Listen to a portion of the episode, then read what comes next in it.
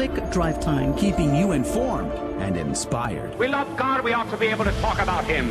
Getting you started on your day. With the latest in breaking news and information from the Vatican to the White House and everything in between. It's serious, it's fun, it's your Catholic Drive Time. Welcome to Catholic Drive Time. This is your host, Adrian Fonseca, and good morning to you. Today is Monday, May 1st, 2023. It's the feast of St. Catherine of Siena. She was a remarkable figure in the history of the Catholic Church, a lay woman who became one of the greatest saints of the 14th century. She was born in Siena, Italy in 1347 and from a young age experienced a mystical revelations that continued throughout her life. Catherine resisted her parents' attempts to marry her off at the age of 16 she became a third order Dominican under the guidance of her confessor and biographer, Blessed Raymond of Capua. At a time when the church was experiencing a great turmoil and decadence, Catherine played an important role in promoting reform and reunification. She urged Pope Gregory XI to return to Rome from Avignon and later supported him in the face of the schism that erupted under Urban VI. Catherine also played a mediator role in disputes between the church and the city of Florence. Catherine's influence on the papacy was significant and her reputation as a mystic and spiritual guide attracted a devoted following. She was known for her intelligence, eloquence, and generosity, often giving flowers and crosses as gifts to her friends. She also enthusiastically promoted indulgences which helped to ease the penalties of sins.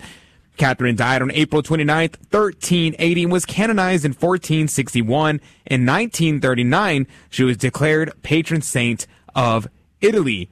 Her life and work continue to inspire devotion and admiration as an example of the power of faith and the potential for individual action to make a positive impact on the world. Saint Catherine of Siena, pray for us. Praise be to God. Good morning to you. I hope you're having a blessed Monday morning, and I hope that your weekend was a blast. It was a long weekend. Praise be to God. I hope it was a good one, and I hope that uh, everything is going back to normal. It was awesome. Hmm, normal. Foreshadowing? Foreshadowing, maybe? Hmm. Hmm.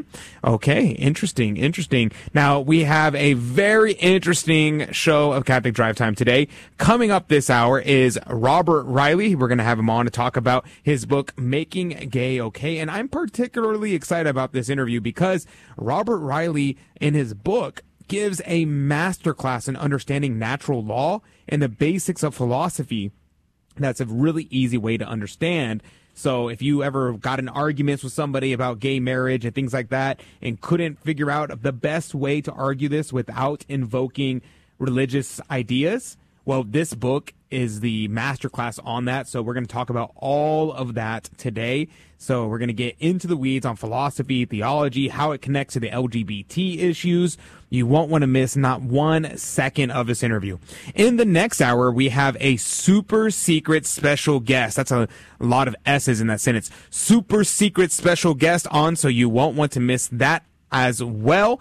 Some uh, crazy news to announce coming up in the second hour. So at the seven o'clock hour central time, you're going to want to tune in because we have some amazing news to announce. I'm very excited to do that. That's going to be shared with you today. And don't miss not one moment of the show because, of course, we have our game show with all new prizes to give away today. I believe last week our prize uh, sponsor was Catholic Answers, and I think this week it is also Catholic Answers, but I'll let Tito will tell you that later in the show. Uh, but let's jump into it. We'll begin with prayer, as is our custom.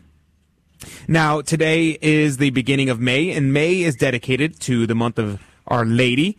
Uh, there's a couple months dedicated to Our Lady. May is one of them. You know, we think of the the feast of Mother's Day, or I guess it's not a feast day, but you think of Mother's Day, and you think of Our Mother, the Blessed Virgin Mary.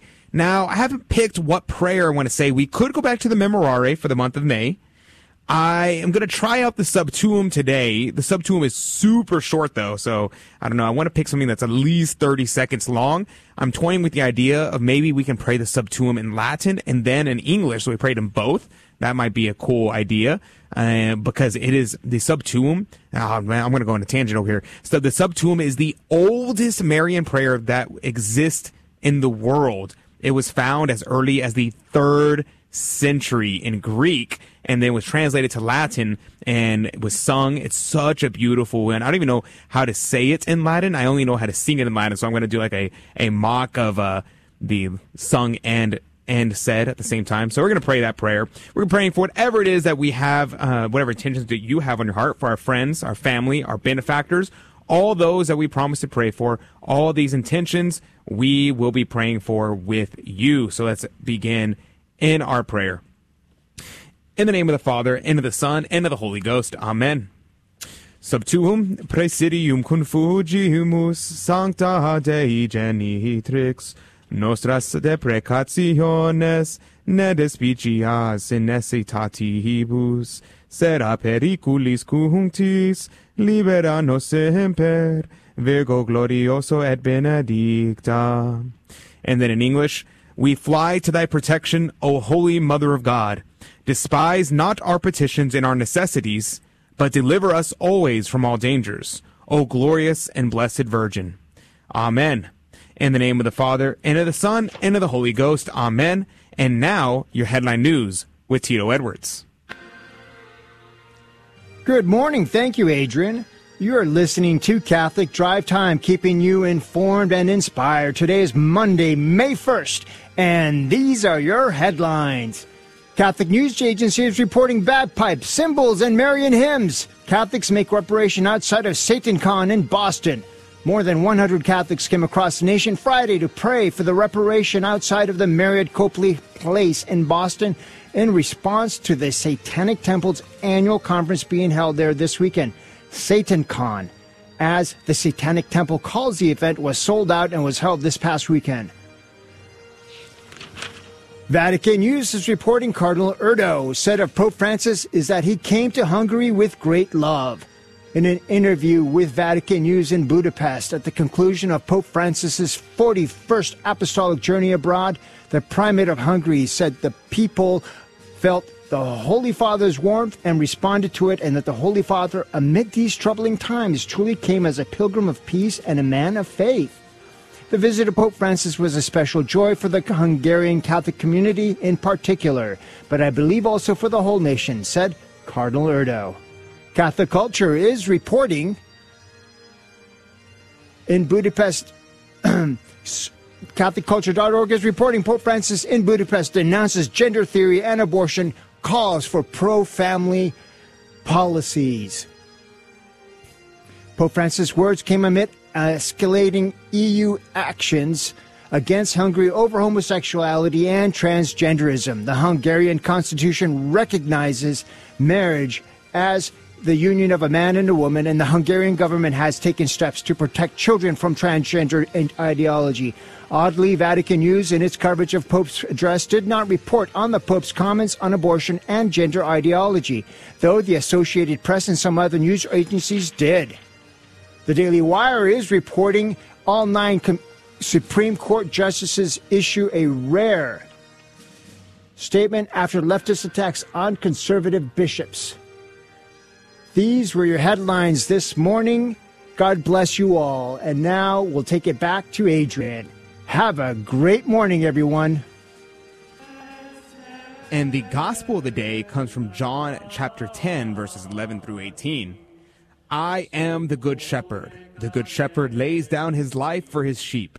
Whereas the hireling who is no shepherd and does not claim the sheep as his own, abandons the sheep and takes to flight as soon as he sees the wolf coming. And so the wolf harries the sheep and scatters them. The hireling then takes to flight because he is only a hireling, because he has no concern over the sheep. I am the good shepherd. My sheep are known to me and know me, just as I am known to my Father and know him. And for these sheep, I am laying down my life. I have other sheep too, which do not belong to this fold. I must bring them in too, and they will listen to my voice. So there will be one fold and one shepherd. This is my Father, loves in me, This my Father loves in me, and I am laying down my life to take it up again afterwards. Nobody can rob me of it. I lay it down of my own accord. I am free to lay it down, free to take it up again. That is the charge which my Father give, has given me. The gospel of the Lord. Praise to you, Lord Jesus Christ. Now, Cornelius a Lapide, as always, had a ton to say. In fact, he had a more than usual to say about this passage. And I believe he had about 30 minutes worth of commentary on this. So I shrunk it down to only commenting about verse 12 and it's still about five minutes long, so we're not going to get through all of it. But I certainly recommend looking up Cornelius a Lapide's great commentary on the Gospels and finding this and reading it in its entirety. So he says here on verse 12, but he that is an hireling, an hireling seeks not the good of the sheep, but merely his own profit. Hirelings are they, says St. Augustine, who seek their own things and not the things of Christ and of the sheep. So too St. Basil, but the apostles, though they fed not their own sheep, but the sheep of Christ, were not hirelings because they sought not their own temporal gain, but the spiritual and eternal gain of the faithful. He is called a hireling and not a shepherd, says St. Gregory, who feeds the Lord's sheep not from the deepest love, but from worldly gain. The hireling is he who holds the post of a shepherd, but seeks not to gain souls, is eager for earthly advantages, rejoices in the honor of the prelacy, feeds on temporal gains, delights in the reverence paid to him by men. Seeth the wolf coming, for in a time of tranquility, says St. Gregory, very often the hireling as well as the true shepherd stands on guard over the flock. But the approach of the wolf shows the temper of mind with which they did so. The wolf attacks the sheep with violence, and the spoiler oppresses those who are faithful and humble. But he who seemed to be a shepherd and was not leaves the sheep and run away, because though through fear for himself he does not venture to withstand his injustice. Now, a couple things to point out before we go on any further. One thing is that a lot of people will talk a big game. And that's basically what Cornelius Lapide is saying here. He's saying, look, some people say, look, I'm a shepherd. I talk a big game. I say true things. I say good things. But when push comes to shove and the wolves show up at the door, what do you do? Are you a shepherd or are you a hireling? And Cornelius Lapide goes on, and the wolf catcheth them, a heretic or any wicked man who strives to pervert the faithful by word or example. The devil who seizes them when he draws away this man to luxury, inflames another with avarice, puffs up another with pride, parts asunder others through anger, stimulates another with envy, supplements another by deceit. Now he goes on and lists many other ways in which the devil can deceive you. Now, this is a very important point, and hence Christ leaves it to be gathered by contrast that the good shepherd, when he sees the wolf coming, neither flies nor forsakes his sheep, but stands firm and fights for them, even to death. And in this way, lays down his life for them. But when it is allowable for a pastor to fly from persecuted, when persecuted, and when not, See St. Matthew chapter 10 verse 23. Also St. Augustine. I use on this matter the words of St. Gregory the more freely because he had fully experience of those things in his own person. Now, what is he saying here? He's saying, look, there is a legitimate circumstance in which you could genuinely flee and not be doing something wrong. But when your sheep are in danger, and you have ability to save them, if you truly love your sheep and you reject worldly gain, you will reject honor and you will put your life on the line to protect your sheep. You will stand firm in the face of the wolves. You will think to yourself, pray for me. You will tell your sheep, pray for me that I do not flee from the wolves. And when the wolves come, you stand firm and you resist those who come against your sheep. Now, this could apply, of course, to our priests, to our bishops, but it also applies to fathers, to mothers, and to you and I, and to all laity who have to stand firm and hold fast to the truth of the gospel no matter where it takes us. And that's going to do it. Uh, when we come back, uh, Robert Reilly on Making Gay Okay. You're not going to want to miss this interview. We'll be right back right here on Catholic Drive Time right after this short break. Hey, Donnie, when we see Christ on the cross, what do we call that? A crucifix. And who said, preach Christ and Him crucified? St. Paul. As parents, we're the primary educators of our Catholic faith to our children, and if you don't know your Catholic faith as well as you should, that's okay. Just tune in daily to the Guadalupe Radio Network by logging online to grnonline.com. The Guadalupe Radio Network. Listen, learn, love, and pass it on. Hello, this is Steve Gleason with your one minute tool for Catholic evangelism. Here's the question for your non Catholic friend. According to the American court system, can a jury of 12 citizens who are of varying moral beliefs, backgrounds, and persuasions objectively deem a person not guilty who actually committed the crime? Well, here's your three best friendship tools for Catholic evangelism. Number one, church law. In the same manner, the Apostolic College, who are the unique inheritors of the Catholic Church authority, were also granted that same power. Secondly, certain limitations. The court of 12, called a jury, can only grant acquittal or guilt. The Apostolic Apostolic College, proceeding from the 12 apostles, can declare a third position, that being innocence, different from acquittal. And thirdly, a tough comeback. The jury of 12 wields frightening power that changes lives. The church also wields magnificent power that changes guilt into forgiveness and pardon. Is your Bible church obedient to James chapter 5, which says, Call for the elders of the church, and if he has committed sins, he will be forgiven. So if you ask your pastor to provide weekly opportunities to confess sins, will he?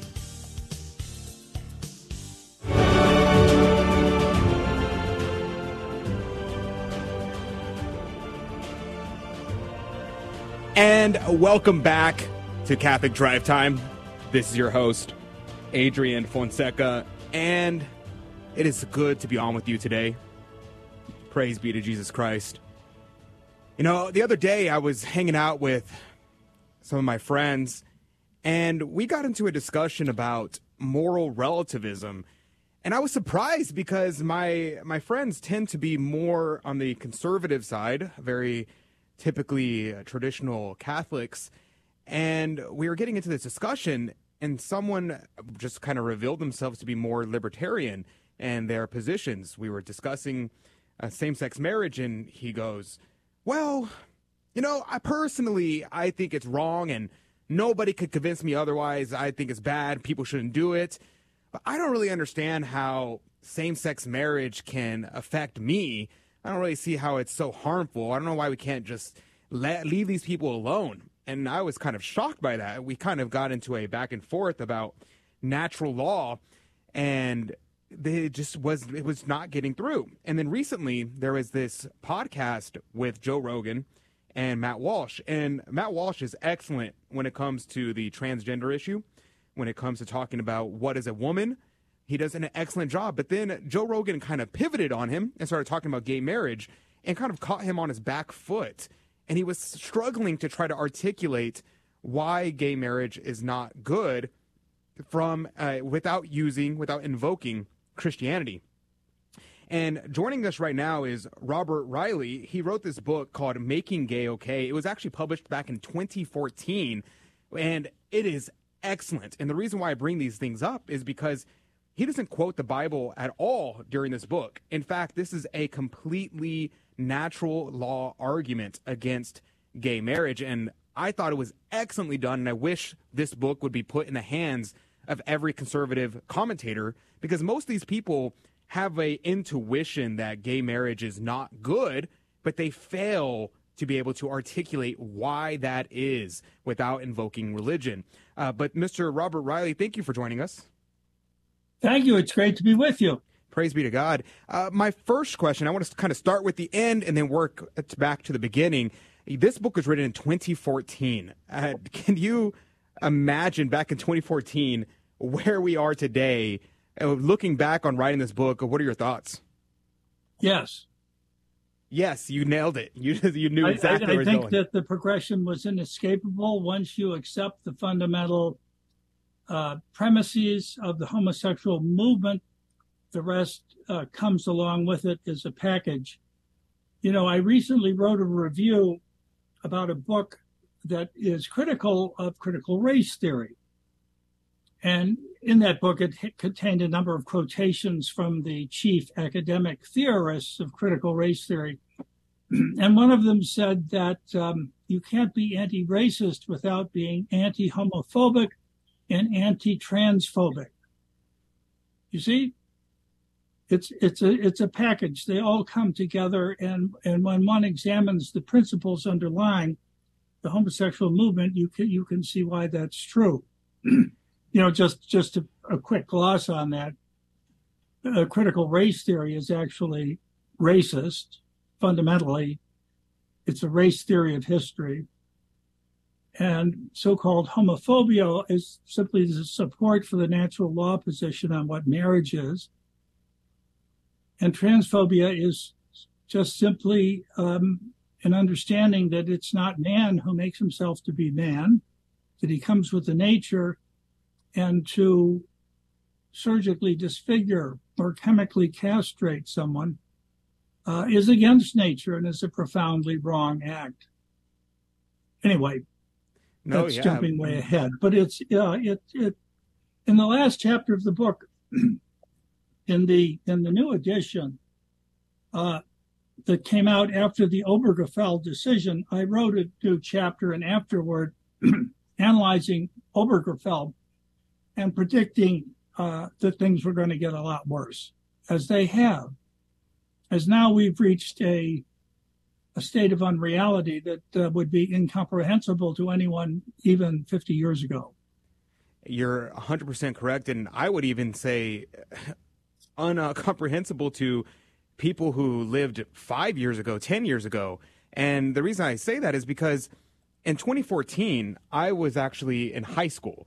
And so I had no idea of any of this. I went to a Catholic high school and we uh, I, I remember whenever I, I was a sophomore in high school in 2014 and me and my friends we would kind of make transgender jokes because that was something that was brand new in the lexicon in the common lexicon. It may have been around before that uh, long before that but it became started to reach popular culture around that time period.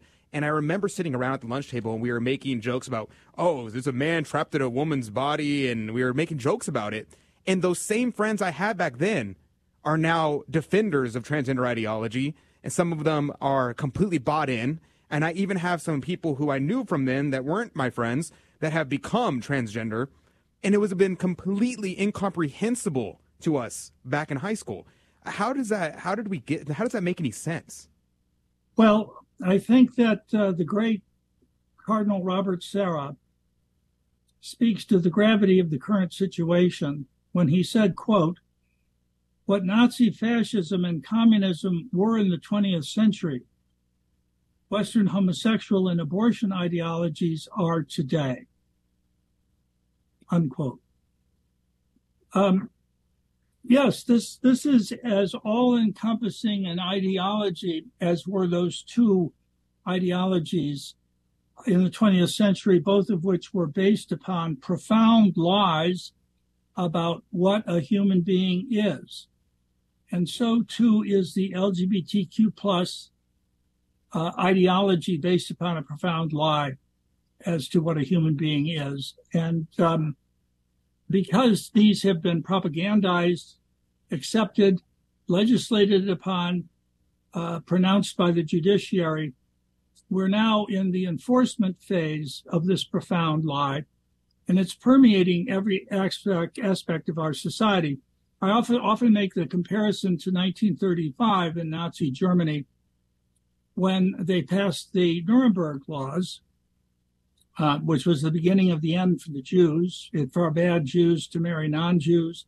It stripped them of their German citizenship, uh, etc. Now, uh, anyone who thinks that we are living in an era of unreality that is any less than what obtained in Nazi Germany in 1935. They're kidding themselves. That that is where we are in an analogous way. Uh, we we still have the means of resistance. Uh, those who do resist often pay for it uh, socially and professionally uh, because it will be enforced not simply by the government uh, but by society. Uh, because our society also has imbibed and to a large extent is based upon these lies. Now, the erosion took place over,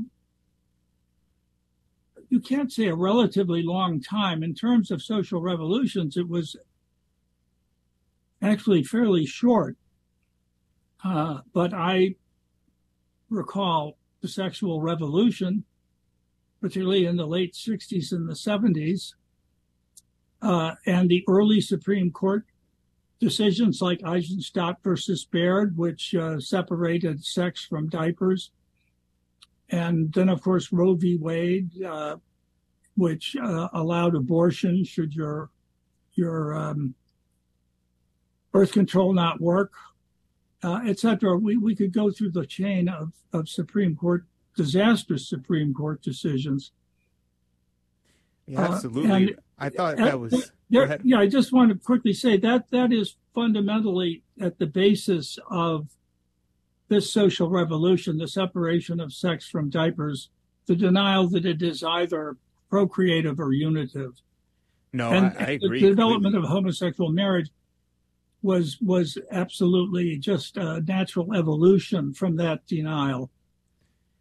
Absolutely, it makes hundred percent sense. You you once you destroy the, the primary end of marriage, everything else follows. And on the we're we have about two minutes before we have to go to a break. And before that, I wanted to read this quote. I've been reading "The Rise and Triumph of the Modern Self" by Carl Trueman, and in the foreword, the uh, he quotes uh, Solzhenitsyn saying, "Today's world has reached a state which, if it had been described to preceding centuries, would have called forth the cry." This is the apocalypse. Yet we have grown used to this kind of world. We even feel at home in it. And I was, I circled it like a dozen times because isn't that the world we live in, Mr. Reilly? Yeah, it very much is. And of course, Solzhenitsyn was a great diagnostician of this. Um, I'm, I'm working on a book now called The Ideology of, sorry, The Lexicon of Unreality How Corrupting Language is Destroying Society. And it ends with another quote from Solzhenitsyn saying, Let a lie enter society, let it have its destructive effects, only not from me. I will not participate in this lie. It is obligatory not to. And that's basically the stage at which we are now. We have to assume that moral obligation not to participate in the lie which is being enforced upon us and you saw how effective amongst your own friends and associates, uh, how powerful these social and governmental forces are when over a short period of time, all of a sudden, they're on the transgender bandwagon. Yeah, it always kind of flabbergasted me. I mean, you look at these politicians who are in their 80s and 70s and they grew up 90% of their life never believing in or never even hearing of this transgender ideology. Better yet, we talk about the homosexual ideology, but even worse, the, the transgender ideology, and they act as if they've always believed this. They've always believed that men can give birth and these kind of crazy ideas. On the other side of the break, I want to start back from the beginning and talk about the natural law. This, I think, this topic has been severely, severely hindered. People think that we have to make arguments from Holy Scripture, and I am all for quoting the saints. I'm all for quoting the Bible. I love it. Praise be to God. Uh, but at the same time, just like St. Thomas talks about, we should use what our enemies agree with first. Let's start there and move forward. And many people feel, you know, I'm not smart enough to understand natural law. I'm not under- smart enough to understand philosophy. But I believe that's not true. I believe every single person listening to this can, in fact, understand natural law. They can see what is going on. And if we already, it's in us because we know it. We know it intuitively, which is why so many people can look at the state of society and respond accordingly and know, okay, that's wrong. I may not be able to articulate why it is, but I have a Catholic sense that it is, in fact, wrong. And what studying natural law, what kind of understanding what is natural law will help you to do is to be able to articulate that internal feeling that necess- that that just tugs on your soul that makes you think I don't know why homo- uh, homosexuality is wrong, but I do know that it is wrong. And in studying natural law, you'll be able to better defend your positions. You better be better to defend the teachings of the church. Whenever your family comes over and they're bringing up these topics and you mention Holy Scripture, like, ah, who cares about that? Nobody believes in that anymore, anyways. But you can actually make this argument without quoting Scripture. See how it works for you and I'll show you how with Mr. Hello, Robert this is Reilly. Steve Gleason with your one minute tool for Catholic evangelism. Here's the question for your non-Catholic friend. According to 1 Corinthians 11, receiving communion in an unworthy manner can result in sickness and or death. If communion is simply wafer and juice as opposed to body and blood, doesn't the possibility of sickness and death just seem a little over the top? So here's the three best friendship tools for Catholic evangelism. First off, in the bread of life discourse in John 6, Jesus says, "He that eats my flesh and drinks my blood dwells in me, and I in him." Note, he said, "Drink my blood." He did not say, "Drink my wine or grape juice." Well, well, no commentary needed there. Secondly, you gonna walk? The disciples did not walk away from Jesus over a symbolic teaching of body and blood. They walked over how literally Jesus was teaching them. Also, they did not walk over the idea that feeding on Christ's body and blood is feeding on the Bible. No, no, no. And thirdly, your new response. My Catholic friend, when you are asked, hey, have you received Christ? Your answer is yes, every Sunday at Mass. That's how I know objectively that Christ is in me. I don't know why I turned on my radio because I've kept my radio off for years. And once I turned it on, I was absolutely hooked. I love the shows with a Catholic apologist. I love the shows with the sort of day to day psychologist, Greg and Lisa Popcak. I love hearing not just of other people's problems who call in, but I love getting the Catholic take on how to deal with day to day reality. The Guadalupe Radio Network, radio for your soul.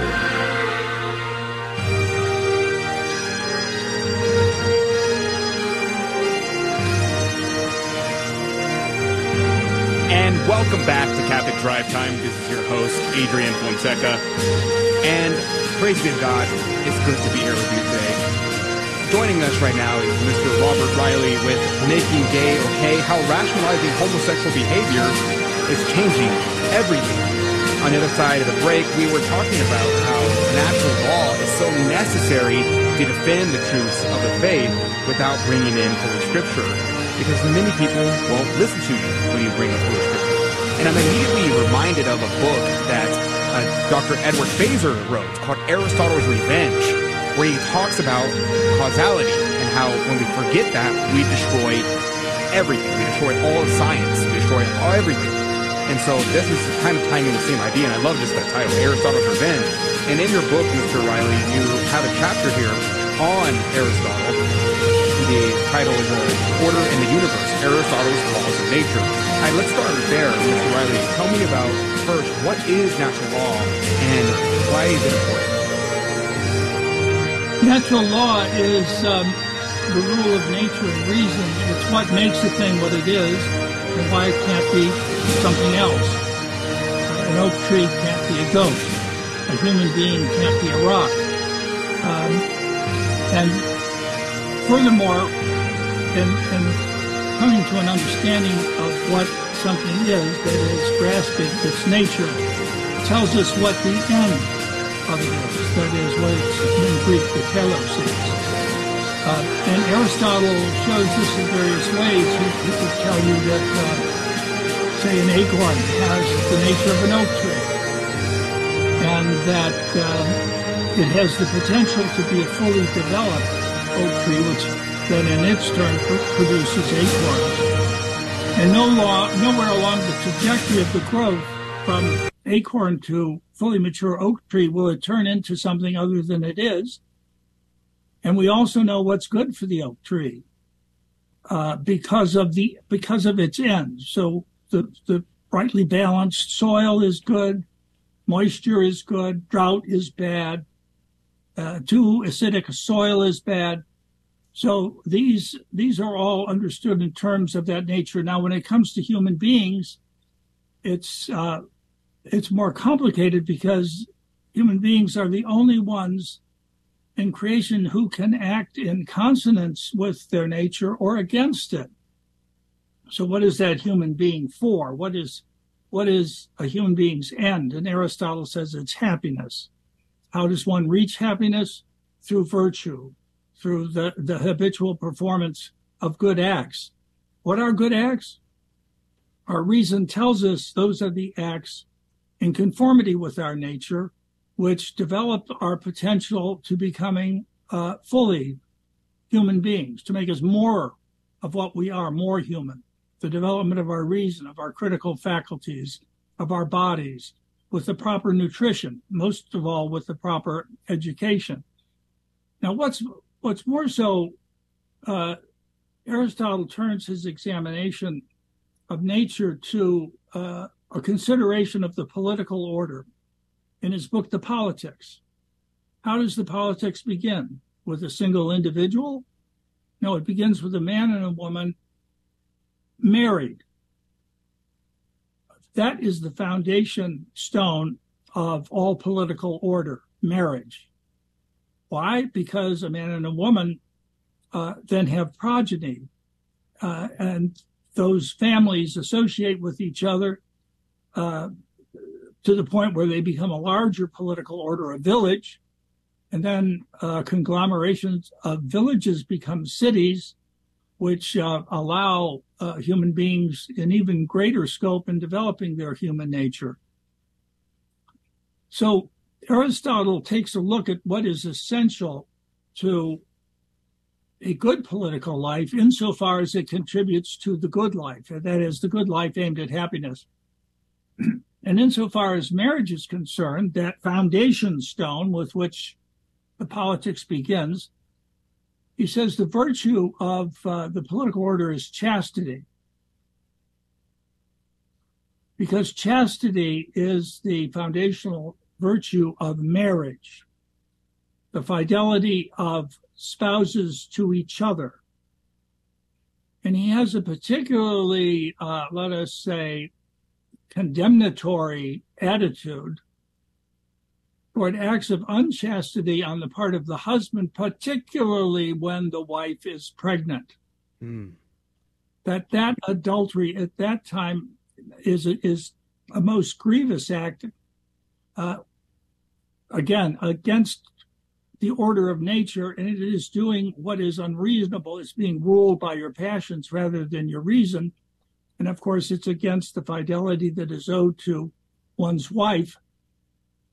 And Aristotle makes clear this is what shakes the political order. This is not just some local little uh, indiscretion on the part of a husband. It is, it is, it attacks the foundation of the political order. So many people today would be amazed if you told them that uh, chastity is the political virtue. But he makes that clear. And also, you see within that conception uh, how human beings' sexual powers are to be considered. Just again, an understanding reached through our reason in apprehending our natures. And those Uh, sexual powers are procreative and unitive. So in a marriage, when is a man most fully a man? That is, when has he reached the full potential of those sexual powers in act? And that is a man as a husband and a father. That is the perfection of a man in marriage. And for a woman, it's a woman in marriage and as a mother. That reaches the full perfection of her sexual powers. Now, anything less than this would be considered an imperfection. In fact, Aristotle will even call it a corruption. Um, in the same way in which, by the way, he would regard blindness as a corruption of the eye. The purpose of the eye is to see. If it can't see, it's still an eye, but it's it's an imperfect eye. It's a corrupt eye. Uh, if you will go to an eye doctor and he told you, well, I don't know what your eye is for, you, you find another eye doctor who did know what an eye is for. The eye is for seeing. And that understanding and further examination may give him uh, the ability to take that cataract out of your eye and restore your sight to its potential. Now, we could go through all the senses in, in the human body and see that that is true of them. They all have a pur- purpose. They all serve an end. This is none that once you get below the waist, this doesn't disappear. your sexual powers have ends that are every bit as clear to human reason as are the ends which our senses serve. So to use our sexual powers outside of those unitive and generative purposes that are inherent in it is to act corruptly. That is to act against the nature or the purpose for which the power exists. So that's obviously a corruption of those sexual powers, a misuse of them, and in man's case, of course, a, profound immorality for Aristotle, as for Thomas Aquinas later. What is sin? It's acting unreasonably. What is immorality? It's an act against reason. Why? Because man is ruled by reason. His reason is associated with the logos, the divine principle behind which all things exist, which is reason itself. So, I mean, that's a real fast thumbnail sketch of the Oh, deal. that was excellent. That was excellent. It was a very a crash course in it, and I highly recommend if people are able, please check out this book, um, Mr. Robert Reilly, "Making Gay Okay: How Rationalizing Homosexual Behavior is Changing Everything." And the reason why I'm recommending it so highly is because it really is a crash course on natural law. You can study natural law formally, you can get a textbook on natural law, and it's a little difficult. But whenever you see it applied in a very particular case study like homosexuality, it makes so much more sense. So I highly recommend checking this out. I also want to talk about, we are going to go to a break in just a moment.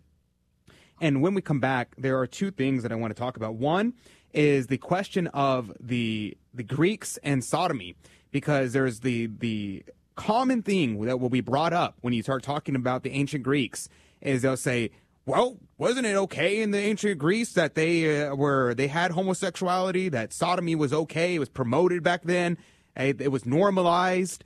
and that kind of mythology is present when they start talking about the Greeks. And I was very impressed because I actually had never seen a treatise on that topic, and Mr. Reilly touches on that in this book. And I want to talk about the military.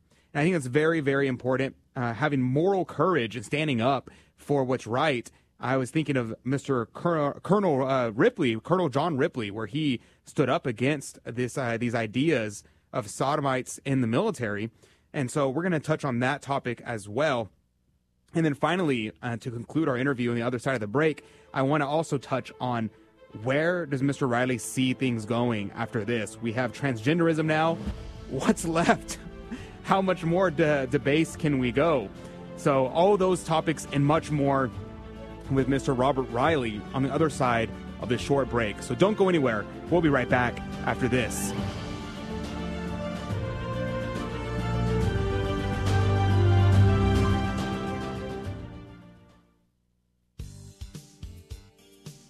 Hello, this is Steve Gleason with your one minute tool for Catholic evangelism. Here's the question for your non Catholic friend What does it take to constitute an actual church? Well, here's your three best friendship tools for Catholic evangelism. Number one, a gathering of Christians is not automatically a church. Although Matthew 18 says, Where two or three are gathered in my name, I am in their midst, that is not a text to be interpreted as a premise for a church. That's a requirement to legitimize an accusation. Secondly, Catholic teaching. Christ established and sustains the church as both a mystical community and a visible organization with hierarchy and jurisdiction.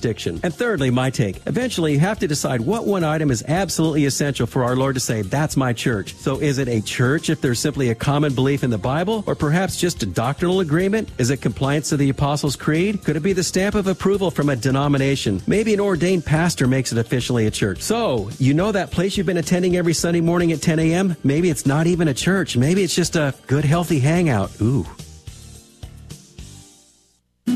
Hey Donnie, what does the Catechism say that the purpose of life is? To know, love, and serve God, to be happy in the next. That's right, so we can be happy with Him in the next life. As parents, we're the primary educators of our Catholic faith to our children, and if you don't know your Catholic faith as well as you should, that's okay. Just tune in daily to the Guadalupe Radio Network by logging online to grnonline.com. The Guadalupe Radio Network. Listen, learn, love, and pass it on.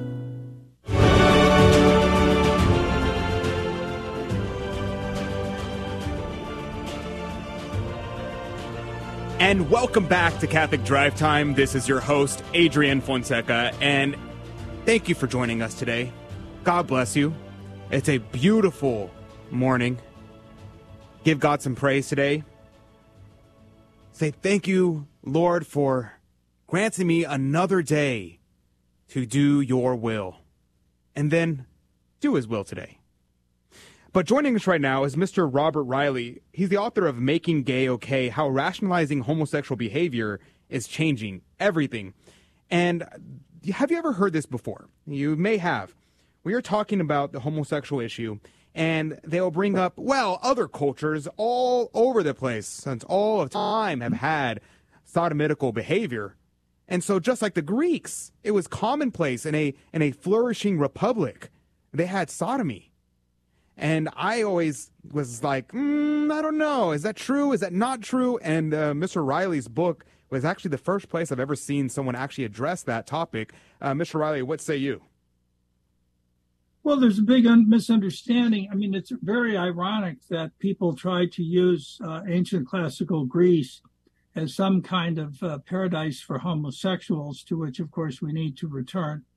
Uh, have a big misunderstanding of of the practice insofar as it existed, and what makes it particularly ironic that it that ancient Greece was the birthplace of philosophy, and that philosophy, as it was practiced through uh, Socrates, Plato, and Aristotle, is what condemned sodomy.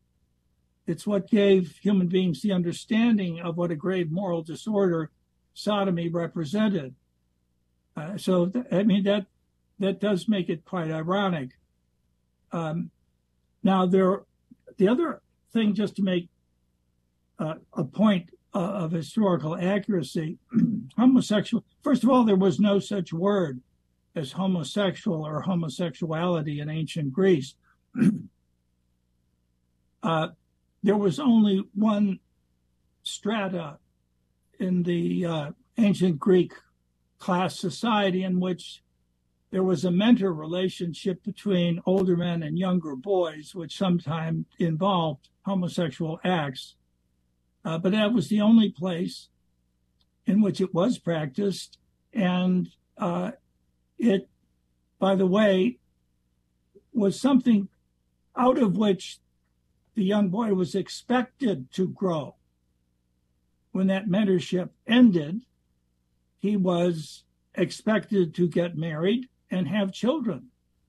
There was, since there was no word for homosexuality, no one could so identify them as a homosexual or pretend that that's the way they were made and therefore that's the way they should live. Now, some single males who didn't marry and who who practiced sodomy were uh, they were they were derided in ancient Greek society. They became objects of derision and of comedy. Uh, they were made great fun of uh, as a as a human being behaving in the lowest way, which is that is in possession of his passions. His passions ruled him, not his reason. I'm just going to give you a little taste of this. I don't know how much time we have. Go ahead. You have a little bit of time. okay, I would like to see.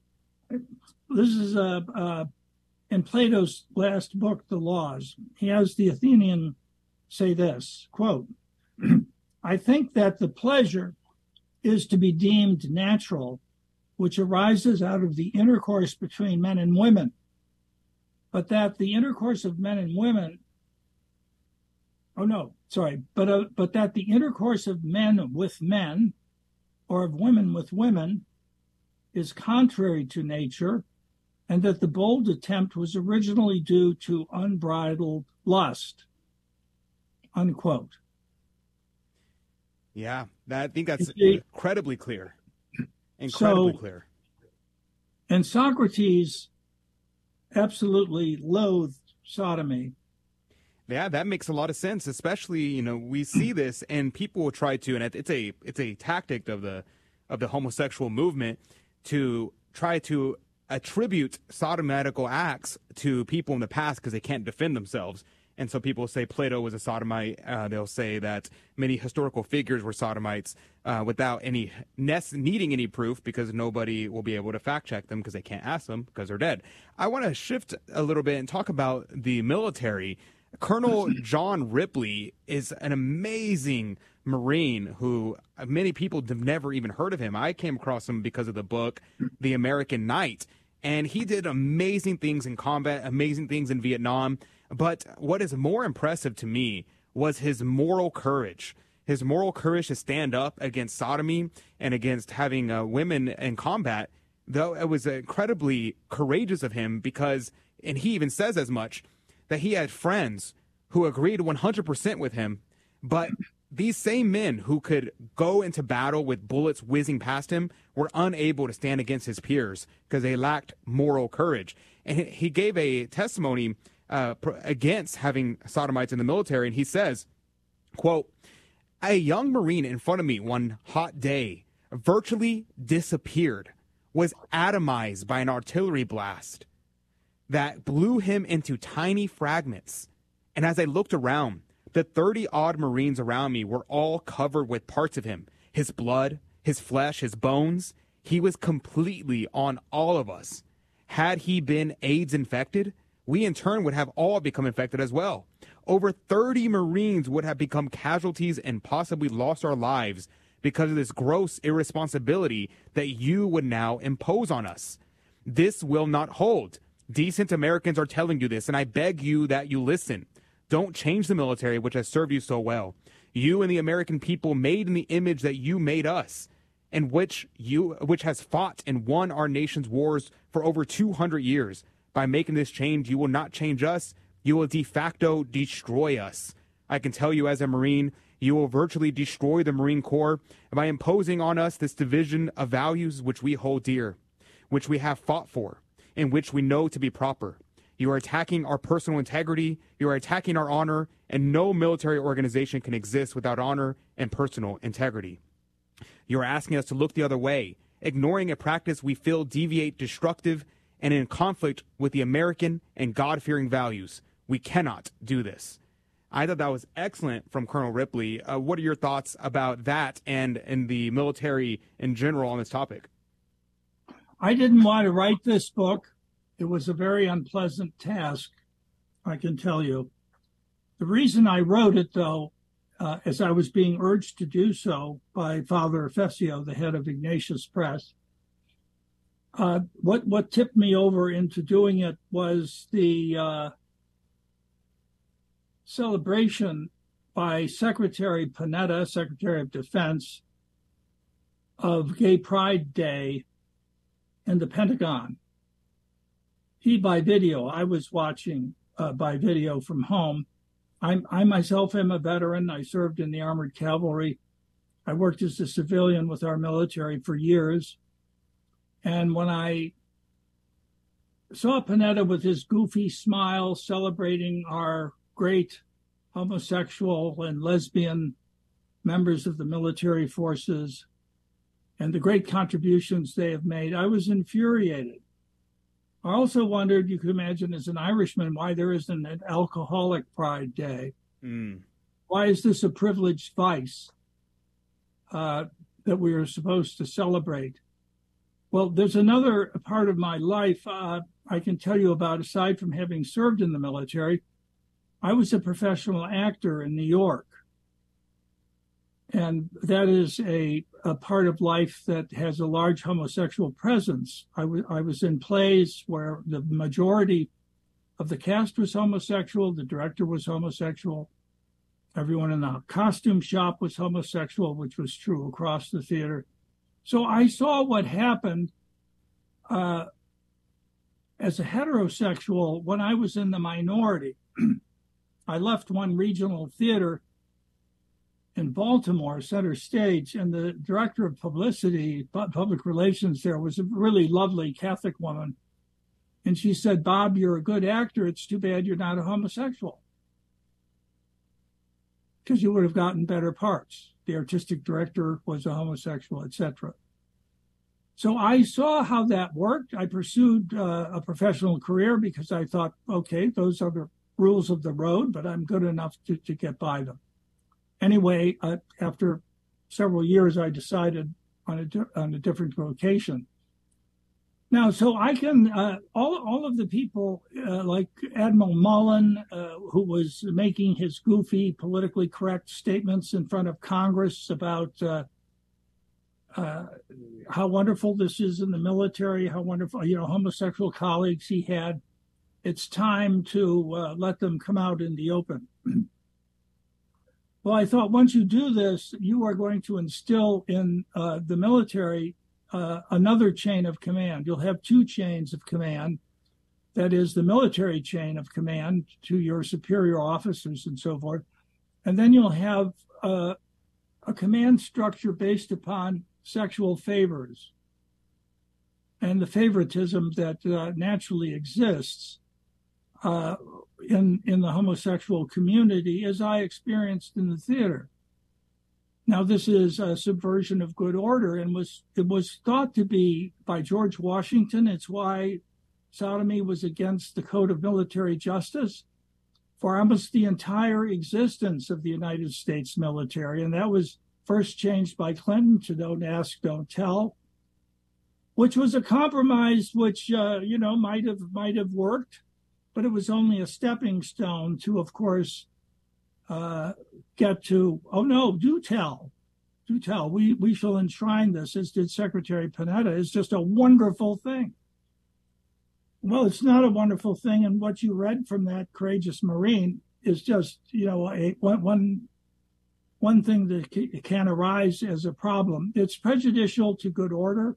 It should never have been allowed. And as I tell you, it's what upset me to the extent that I undertook the effort to write this book. So I, I discuss sodomy in the military, but as you know, I go through every institution of American life and see how uh, the ideology of uh, homosexuality has penetrated it in education and so forth. Absolutely. that will have to do it. And that's a great place to stop. That'll conclude that interview with Mr. Robert Reilly. Thank you, Mr. Reilly, for your service in the military, but honestly and more almost more importantly, thank you for your service in defending marriage and the family. God bless you. God love you, Mr. Reilly. Thank you. And that's going to do it for today's show. God bless you. God love you. And that's you can stay with us, which we'll see you on the other side of this short break. We all know children have a natural innocence and a sense of wonder. Yet our world is full of distractions that can pull families in the wrong direction. But with the help of God and a church family, your children can grow in the security of faith, hope, and love. Weekly Mass provides that critical faith foundation needed in life. So if your family hasn't been to Mass in a while, we'd like to invite you home. Discover more at CatholicsComeHome.org.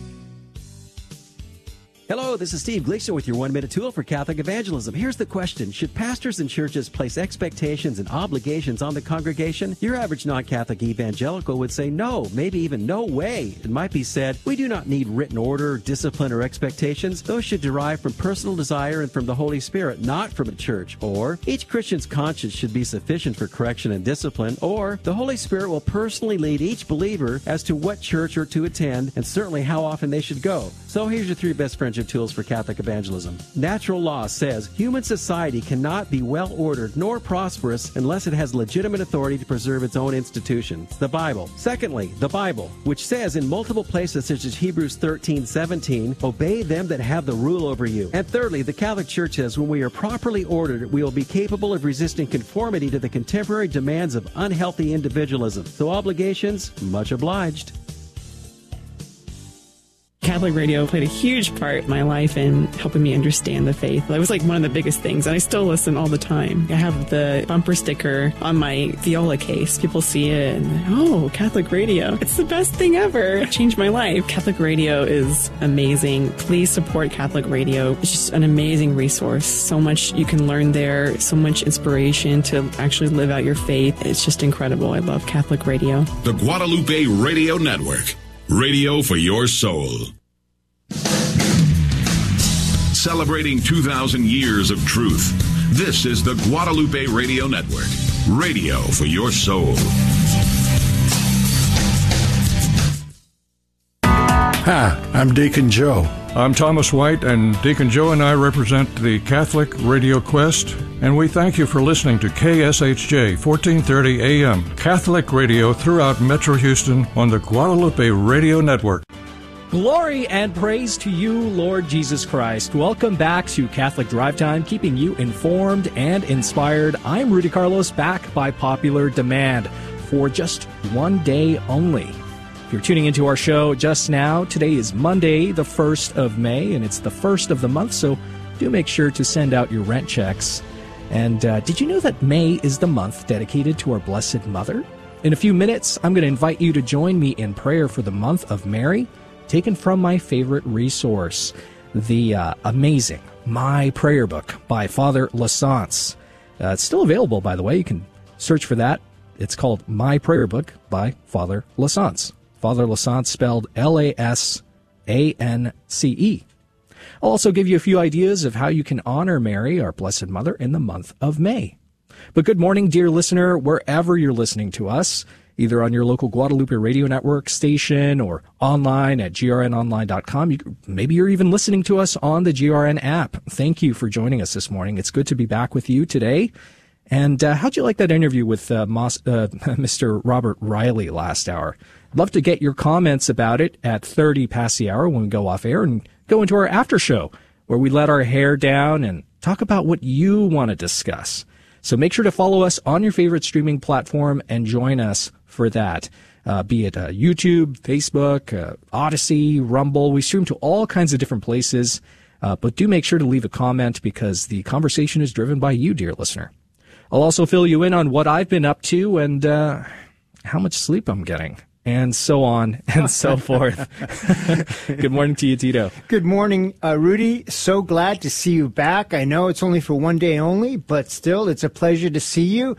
And likewise, likewise. Uh, yes, I I've, i understand. I do not have children, but I've heard so many stories where, where you have to kiss your sleep goodbye. so God bless Yeah. you. Some days are better than others. I got to tell you, you know, I'll just give you a little a little tidbit here. Um, my my baby Bridget, who's our recent newborn, she's a much better sleeper than our firstborn Maria. Oh, God is blessing ya. you. Yeah, she's she's uh, different. She's uh, she's got her own different challenges, you know. So it's amazing to uh, be able to to figure those out as we go along. At 15 past the hour, we're going to play our game show Fear and Trembling, our Catholic trivia game show where prizes are at stake. If you want to call and wait on the line, we welcome you to do that. Go ahead and find the number on our website at grnonline.com. And uh, Tito, you think maybe you could give us a tease of what the prize is this week? Oh, absolutely, Rudy. Thank you for asking. The Fear and Trembling Prize for this week is a Catholic Answers book. Oh, wow. By Dave Armstrong on the popular works that vindicate the Bible through archaeology and science. Oh, that's good. Yes, the, the book the book is called Word Set in Stone.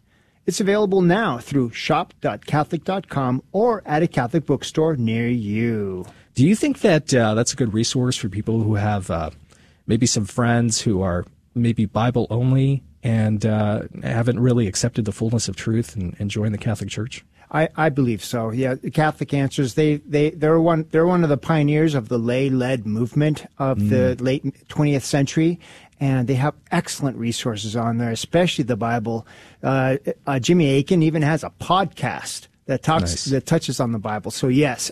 Uh, I, I would recommend it to anyone who uh, who is trying to help their Protestant friends uh, see what the Catholic faith is all about. Yeah, I'm in that. Uh, I'm in that boat currently. You know, here in Texas, uh, it's a lot different than California. You know, in California, there's a lot more secularists. Here in Texas, I, I find that I'm running into a lot of people who uh, are Bible alone people, and uh, so it's a, a, a different challenge. You know, when it, when it comes to sharing the faith with these uh, with these friends. So, if you want to win that prize. You're going to get a lot of chances today. You get three chances every time you call. Uh, make sure to, to find our, our phone number on our website. If you want to be the first caller to play our game show, Fear and Trembling. Again, that's uh, at 15 past the hour. But uh, I did mention this is the month of Mary, and I love our Blessed Mother. I am uh, I'm a mother's a mother's boy and uh, a mama's boy, And so I want to invite you, dear listener, to join us in prayer for this month of Mary.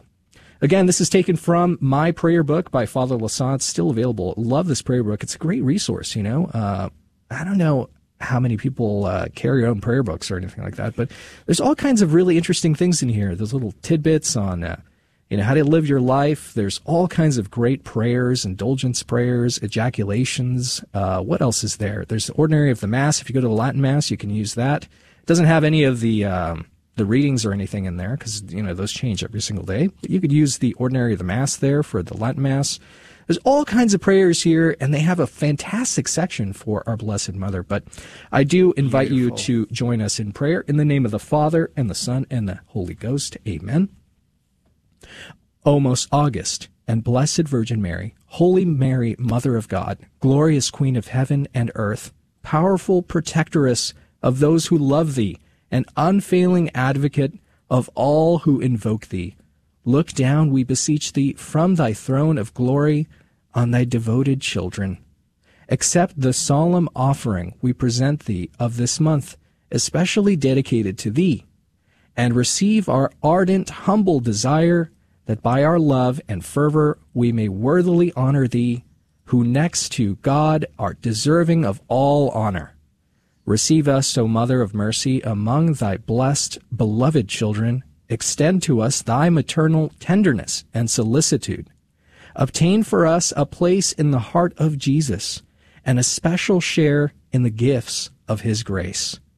O deign, we beseech thee to recognize our claims on thy protection, to watch over our spiritual and temporal interests, as well as those of all who are dear to us, to infuse into our souls the Spirit of Christ, and to teach us thyself to become meek, humble, charitable, patient, and submissive to the will of God. May our hearts burn with the love of thy divine Son, and of thee, his blessed Mother, not for a month alone, but for time and eternity. May we thirst and labor for the protection of his glory and for thy greater veneration. Receive us, O Mary, the refuge of sinners. Grant us a mother's blessing and a mother's care, now and at the hour of our death. Amen. What a wonderful prayer. You know, and uh, you know, I mentioned I'm, I'm a mother's boy, and there was a time, in fact, I'm ashamed to say this, when I was a young boy, uh, coming from a, a, a, somewhat of a uh, well, somewhat. I, am I'm, I'm being generous here. Somewhat of a broken family. It was pretty broken. It was a it was a not not an ideal situation, and uh, both of my parents they uh, they were kind of Catholic in name only. You know, they're the kind of Catholics that uh, would baptize their children just out of tradition's sake. You know, it's uh, like a cultural tradition.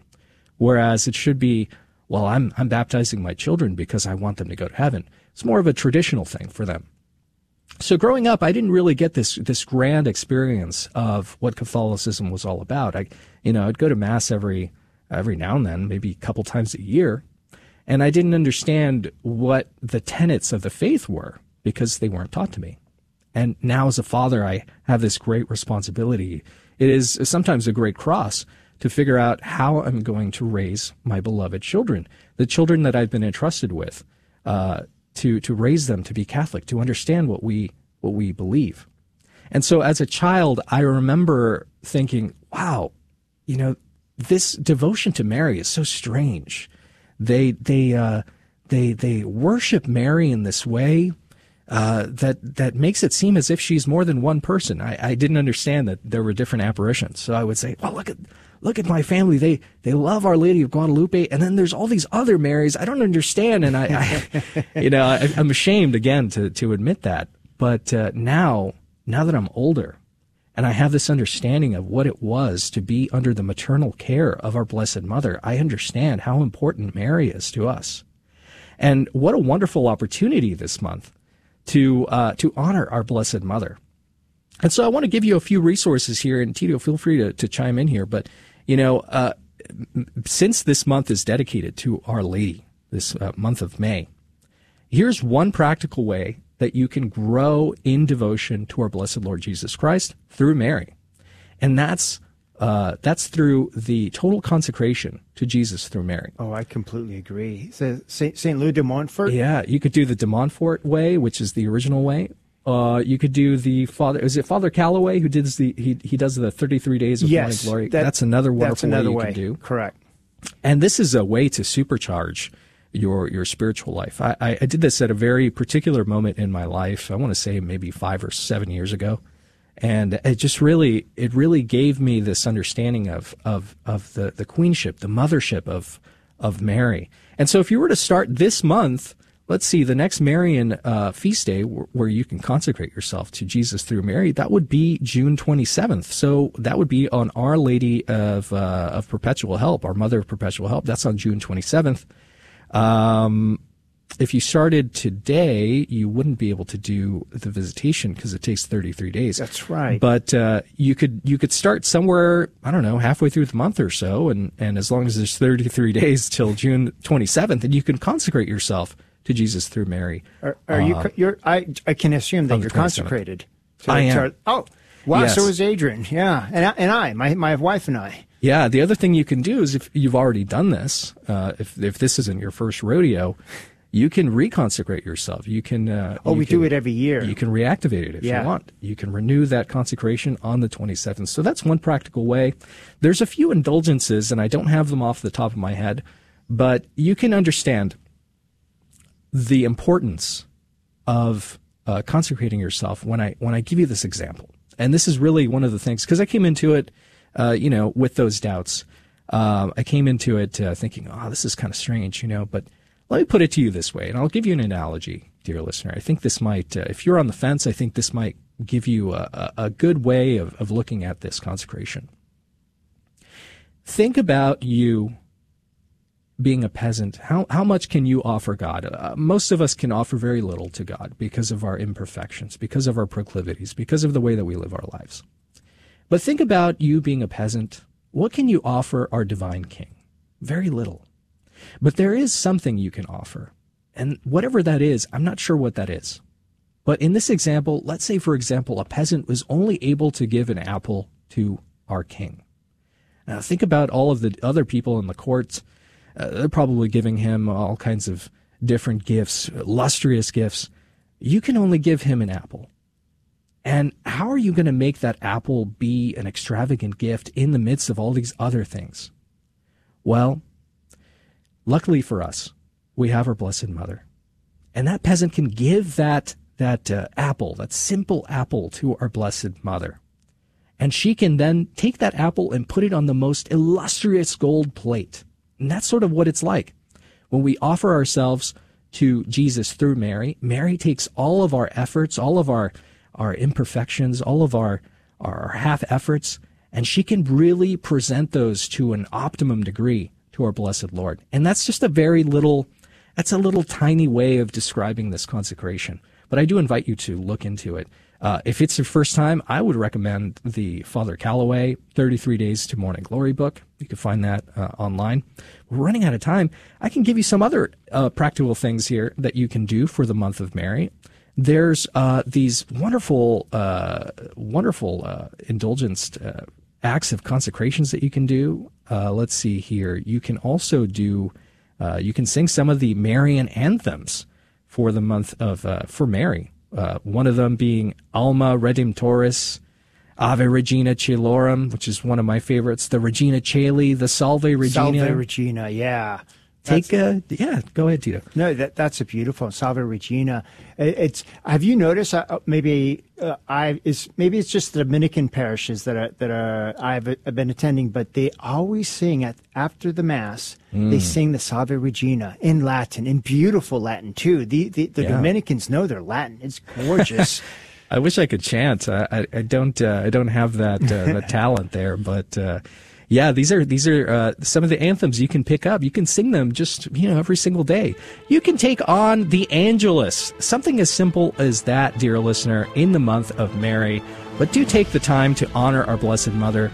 We're going to go to a break, and when we come back, we're going to play our game show, Fear and Trembling. And prizes are at stake, so do make sure to call us right now. Go ahead and look up that number. Tia, what's the number to the line here? The, the number is 877 757 9424. Again, that number 877 757 9424. You can't win if you don't call in. So call in right now. The lines are all open. We'll be right back. Yes. Uh, first off, I'd just like to say um, I did uh, five years in prison in Texas, and thanks to the Guadalupe radio network down there and your ministry, there is a lot of us getting back on track. And especially a big thank you to all your donors who donate to the network, and uh, it really helps a lot of us felons find the way and find that the, the Catholic truth and get back on track. So really thank you for that. The Guadalupe Radio Network. Radio for your soul. Hello, this is Steve Gleason with your one minute tool for Catholic evangelism. Here's the question for your non Catholic friend. In your view, was the Virgin Mary simply an obedient woman who willingly gave biological and maternal matter to Jesus and therefore has been given undue adoration? So here's your three best friendship tools for Catholic evangelism. Number one, the Bible. The Virgin Mary is in the first book of the Bible, the last book of the Bible, all through the Gospels, and close to 15 other typologies throughout Scripture. Secondly, the Ark of the Covenant. It was the most revered object in the history of the children of Israel. That ark carried the presence of God. Well, goodness, the Virgin Mary did not just carry the presence of God, she carried God Himself. Thirdly, something to think on. If God is a father, He is, and we are known as His children, we are, and the body of Christ are called brothers and sisters, they are, wouldn't God provide a mother for His church? He did. So here's an idea. Ask a wartime veteran who soldiers cry out for in a moment of fear. That's right, their mother. Mother Mary, pray for us. Hey, Donnie, who were the first two people God created? Adam and Eve. There you go. And what did we inherit from them? Original sin. As parents, we're the primary educators of our Catholic faith to our children, and if you don't know your Catholic faith as well as you should, that's okay. Just tune in daily to the Guadalupe Radio Network by logging online to grnonline.com. The Guadalupe Radio Network. Listen, learn, love, and pass it on.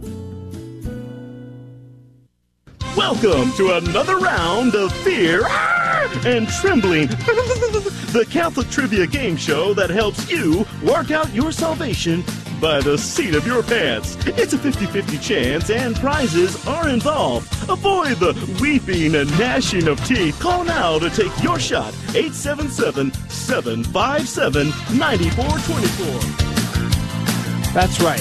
That's 877 757 9424.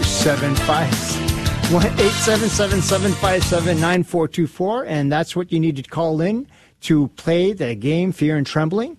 Right now, we have all lines are available for you. The first caller to call in will be our contestant.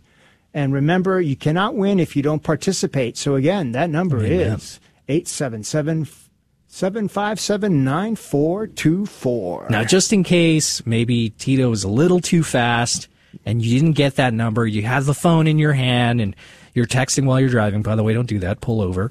uh, that number is 1 877. That's the area code. 877 757 9424. And you can call in right now and play our game show, Fear and Trembling. Now, we're down a man today. So it's going to be a little bit different. Typically, you know, we bounce the questions between each other.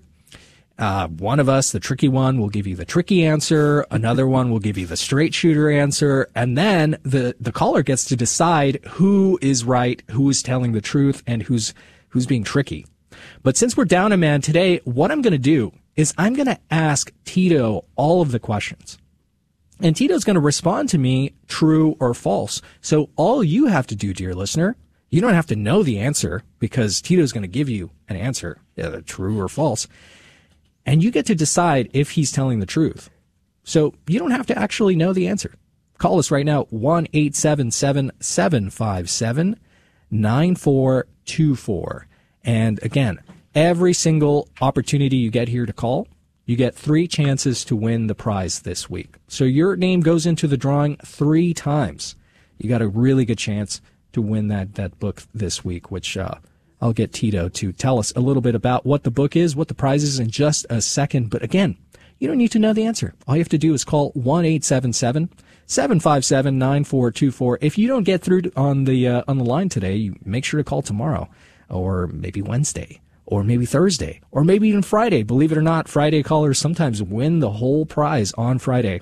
So do make sure to call 1 877 757 9424. You don't have to know how to play the game. I'm going to explain it to you one more time.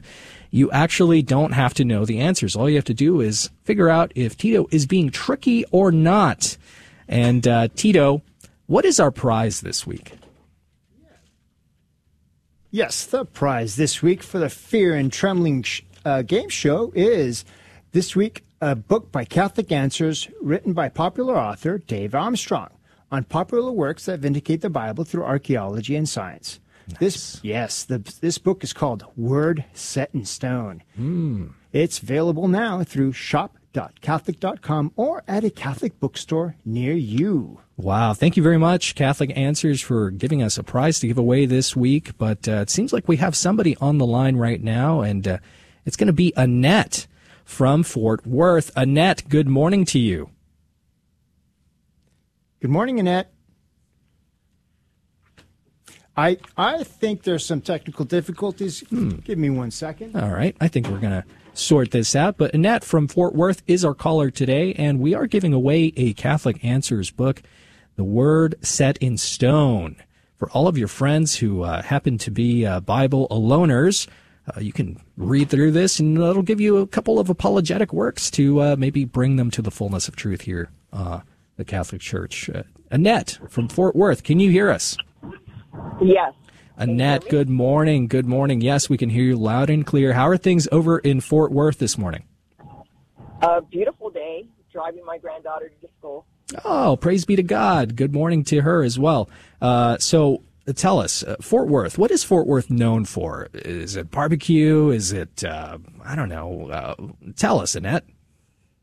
The stockyards. The stockyards. All the cowboys go and, and uh, mingle. Nice. So, are you wearing cowboy boots today? Uh, no. Ah. and uh, your granddaughter, what is her favorite uh, subject in school? Um, English. English. Very nice. Okay, great. Uh, very good. All right, let's get into our game show here. Annette and uh, and your granddaughter. Do you know how to play the game? Yes. Praise be to God. Yes. All right. Well, we'll get right into it then. Annette, all you have to do is uh, figure out if Tito's being tricky today or not. I'm going to ask him all of the questions, and uh, why don't we begin, Tito? Oh, let's do this. I'm in. All right, Tito. Okay. What do we call a school erected by a church? A school erected by a church. Some would say it's a parochial. What say you, Tito? True or false? Oh, let's see. I parish, church, paro- parochial, par, par, yes, true. It's I true. think it's true. Yes. Okay. Annette, Tito is saying it's true. It's parochial. But uh, he might be, be he might be being tricky. I'm not sure. Annette, what do you say? Is Tito telling the truth, or is he uh, is he being tricky? Well, he's not being tricky. He's being truthful right now.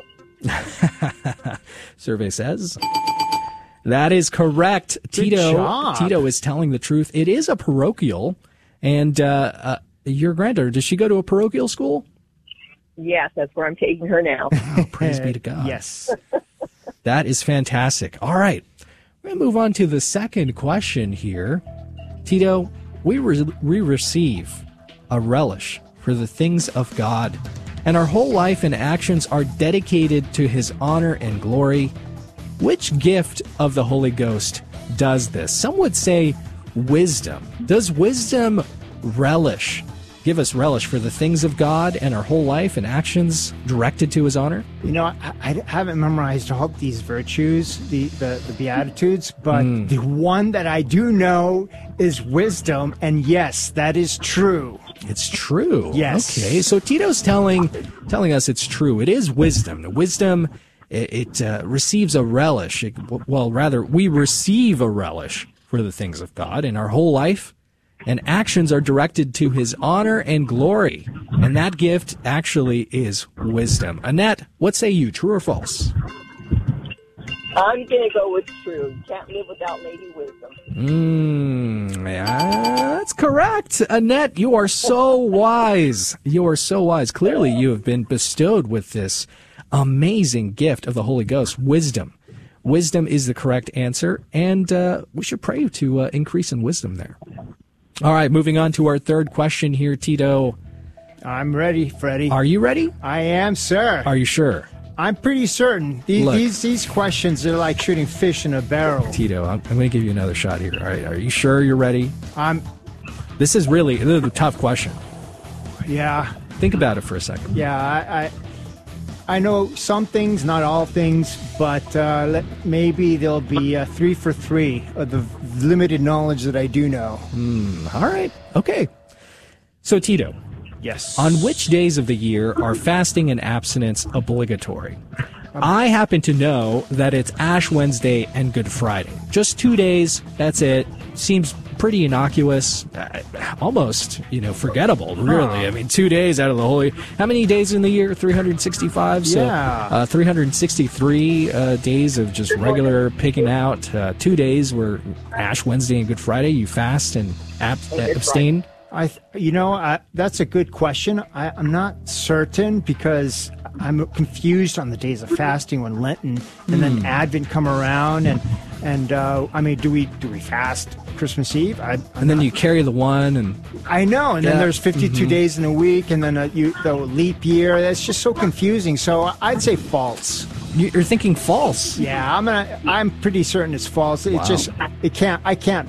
You can't be right three day three questions in a row. I think you're right. I think it is false. Yeah. Annette, what say you? On which days of the year are fasting and abstinence obligatory? Uh, it's it says here that it's Ash Wednesday and Good Friday, and Tito thinks that's false. What say you, Annette? Oh, that's a little tough. Do I go back to the old days or do I go into the modern day now? I'm going to just say that it's true. It's true. That is correct. Oh man! Excellent job, Annette. What an outpouring of wisdom, Annette.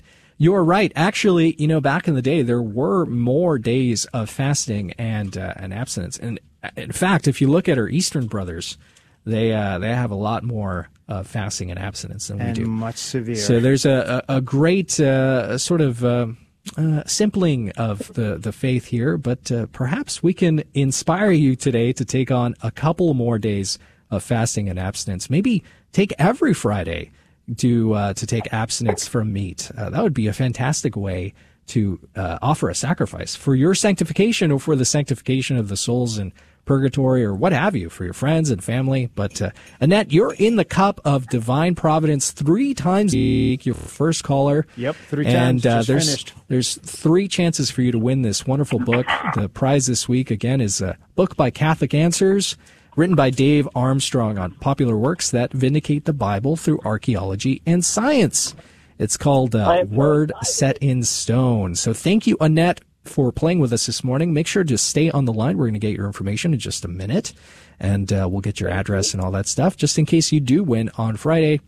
But uh, thank you so much for calling. And if you want to call tomorrow, dear listener, and participate in our game show Fear and Trembling, do make sure to call us. I'm going to give you that number one more time 1 877 757 9424 1 877 757 9424. Do stick around for the next segment here, which is our after show.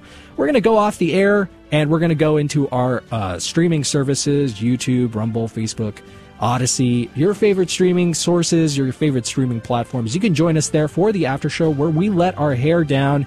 And I'm going to let you in on a little bit of uh, what I'm doing here behind the scenes here at the Guadalupe Radio Network, but uh, also to tell you about what it's like being a father of two. So do make sure to join us there and leave a comment.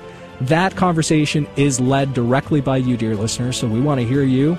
We want to hear from you do make sure to tune in for that. But that's going to do it for Catholic Drive Time. And do make sure to call in tomorrow for our, our game show, Fear and Trembling, and listen to our show. Adrian is going to be back.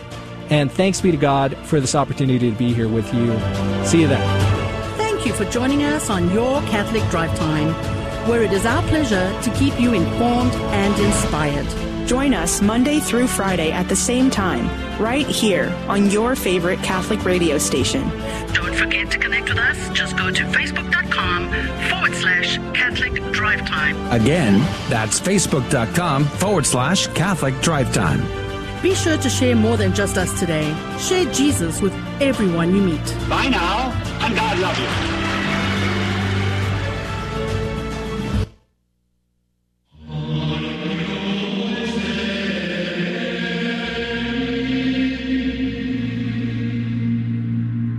The Guadalupe Radio Network now brings you the Holy Sacrifice of the Mass from the chapel at Our Lady of Corpus Christi in Corpus Christi, Texas. Christi Chapel. For more information, visit us at salt.net. Today we celebrate, on this May 1st, the memorial of St. Joseph the Worker. The intention for today's Mass is for all of our online view- viewers and for those joining us through Guadalupe Radio. Look down to us, Saint Joseph, protector of our Lord, who followed you through deserts and gave you blessed reward. Our foes are yet about us. Be strength now at our side. Be light against the darkness. Saint Joseph, be our guide. In the name of the Father, and of the Son, and of the Holy Spirit, the Lord be with you. My brothers and sisters, let us acknowledge our sins and so prepare ourselves to celebrate the sacred mysteries. I confess to Almighty God and to you, my brothers and sisters, that I have greatly sinned in my thoughts and in my words, in what I have done and what I have failed to do, through my fault, through my fault, through my most grievous fault. Therefore I ask Blessed Mary, ever Virgin, all the angels and saints, and you, my brothers and sisters, to pray for me to the Lord our God. May Almighty God have mercy on us, forgive us our sins, and bring us to everlasting life. Lord, have mercy. Christ, have mercy. Lord, have mercy.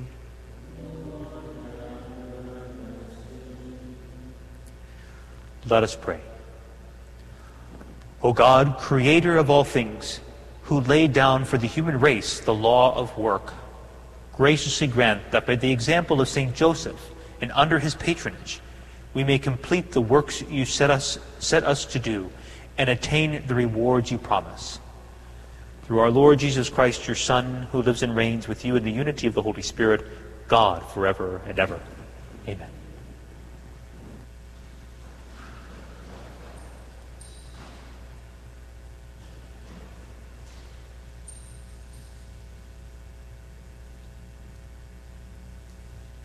Reading from the letter of St. Paul to the Colossians.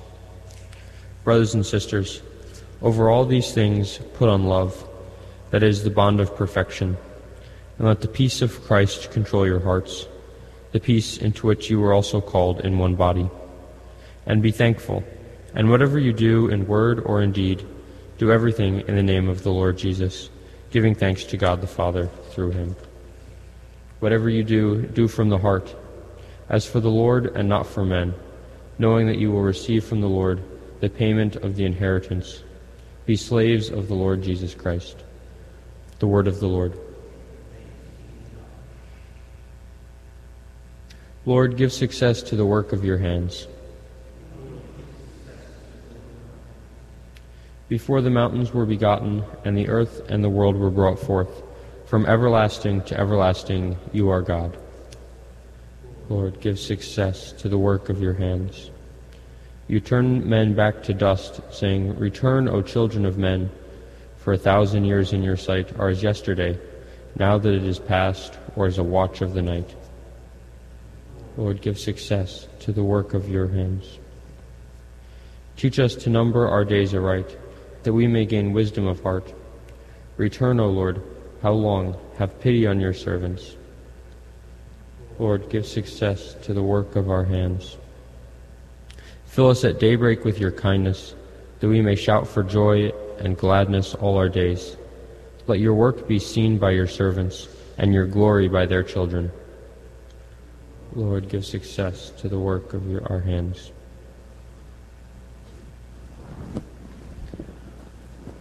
Alleluia, Alleluia, Alleluia. Alleluia, Alleluia, Alleluia.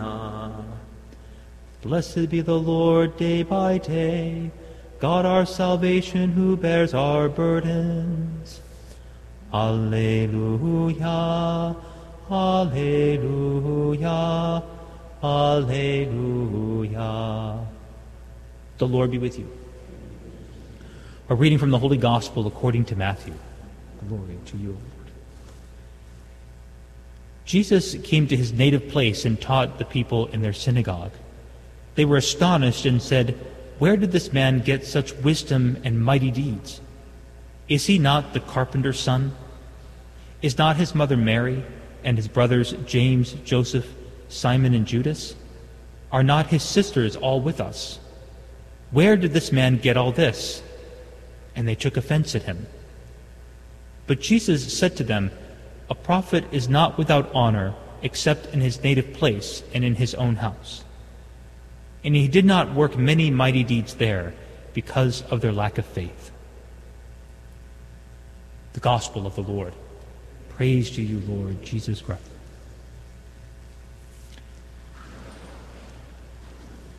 We begin this month of May with a, a, a memorial of St. Joseph. How fitting that our Blessed Mother, whom we celebrate this month of May, would start off by honoring her husband, St. Joseph. The reason, the other reason why this, the feast of St. Joseph the Worker falls on May 1st is because in Europe, this is basically their Labor Day. So they celebrate Labor Day a different time than we do, and so it makes sense that they would honor, we would honor St. Joseph uh, on this Labor Day, particularly as a worker. St. Joseph as the worker. Jesus says elsewhere in the Gospel, in the Gospel of John, he says, My Father is at work, and I'm at work. Jesus learned about work through his, his foster father, St. Joseph, how to work. The first thing is the first work that God gives us about is the work, of course, the work of salvation. It's called a work of salvation because it is work. It takes effort, right, on our part to respond to that grace of God for our, for our salvation, that God's grace would be more and more, would work more perfectly in our life. Of course, Jesus would have seen this very, very beautifully in St. Joseph and his foster father. Of course, a just man, striving to live according to the law of God. And of course, in particularly in relation, in relation to work, that he was an honest man. He earned an honest living by working, by being a carpenter. It is said that Jesus was honored to be called the son of a carpenter. He said in Jesus, that's, that's, there's the work of salvation, and then there's sort of the, the daily work that we have to earn our bread. Uh, it reminds us, like St. Joseph, to, to be able to do our daily duty well. There's something that Jesus learned to do your daily duty well. Whatever we are given for this day, that we would do it as St. Paul says, do it with our whole heart. Do it for the Lord. Do it for God. But Over all those things, put on love. To do those things that, that God has asked us to do for one day, just today. don't have to worry so much about tomorrow. Tomorrow will come. But to do that what God has given us today and to do it very well. That already begins our, our path of holiness. I think also St. Joseph reminds us, and if, if, you ever worked with wood, I haven't worked with a lot with it, but uh, it's not something that you can read, something you create overnight. When I was a kid, I used to make model planes and, and ships. And before I could, before the glue would be dry, I'd be playing with it. And so, you know, after about a day or two, the darn thing would fall apart. But later on, I, I, I tried to make, you know, things and to paint them and to get all the details. That was very difficult. Very difficult to get all the little details, the windows here, this little, you know, the stripe down the edge of the ship, and so on and so forth. But by doing that, then I would display it on my, you know, on my dresser rather than play with it and fall apart after a day. But uh, but it was, it through that sort of detailed sort of work, steady work, that I learned how, how to do those, those things better. And the reward, of course, is great more. So, no other St. Joseph church that teaches us that steady wins the race. There, when it comes to our holiness and our, in our life, there's no kind of extreme makeover. it is built brick by brick, slowly. Grace builds on nature, it perfects nature. And we learn this from St. Joseph in a very beautiful way. That he, when he worked, he worked diligently and very conscientiously. Again, doing his daily, daily duty well. I think this, this, this memorial also reminds us that work, which is from the very beginning, from the Garden of Eden, God had commanded man to work, to till the earth and subdue it, or to master it. So work is a good thing. It is from God. But we experience it because of original sin as hard labor by the sweat of our brow. But work really is a means of participating in that work of salvation. It really is an opportunity to hasten the kingdom of God, to develop our talents and our abilities. We are better people because of work. To put those talents and abilities to the service of our society and also in, with, in communion with one another. It really becomes, as our Holy Father Pope Francis mentioned in the year of St. Joseph, it becomes an opportunity for the fulfillment not only of ourself, we experience a joy in a work well done, but also really it, it's a fulfillment at that primary cell of society, which is the family. By earning an honest, by making an honest living, earning an honest wage, St. Joseph teaches us that value of work. We need that in our life even though we sometimes live for the weekend, we can't wait to get off of work. but we need that time because it builds us, it forms us. God formed man out of the clay, and through the work of our hands that we ask in that responsorial psalm that God would give success to, then the grace and the fruit that God has given to us will be, will be successful in our life. And we will be about the main thing which is in our life, which is the work of salvation. May St. Joseph intercede for us and may also teach us how to work well. Amen.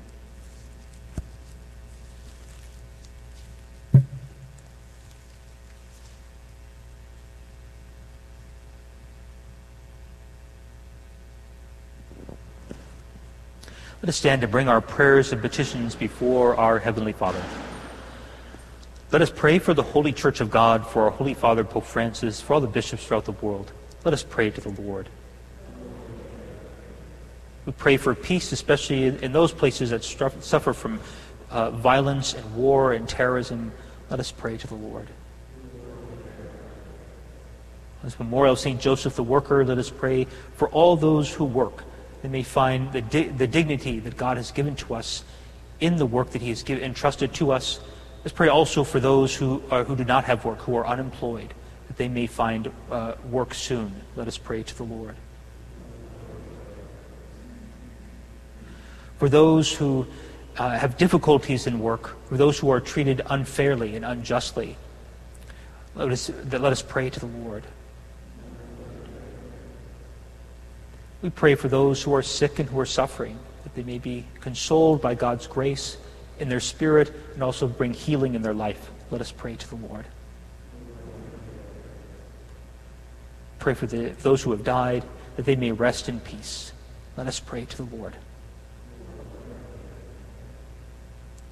and for our own intentions, for those who are joining us online and through Guadalupe Radio, for these special intentions we hold in our hearts, let us pray to the Lord. Heavenly Father, hear our prayers and grant our petitions according to your holy will through Christ our Lord.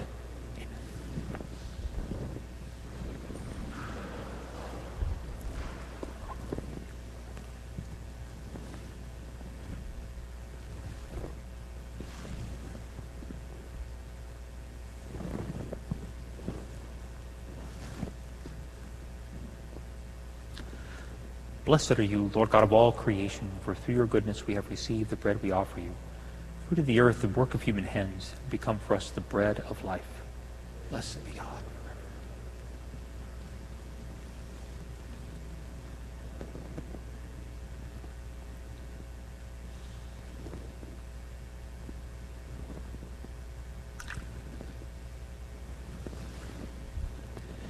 Blessed are you, Lord God of all creation, for through your goodness we have received the wine we offer you.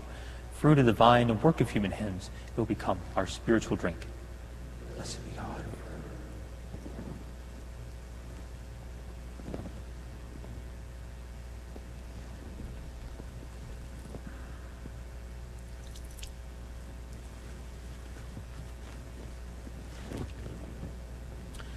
Pray, dearly beloved, that my sacrifice and yours may be acceptable to God, the Almighty Father.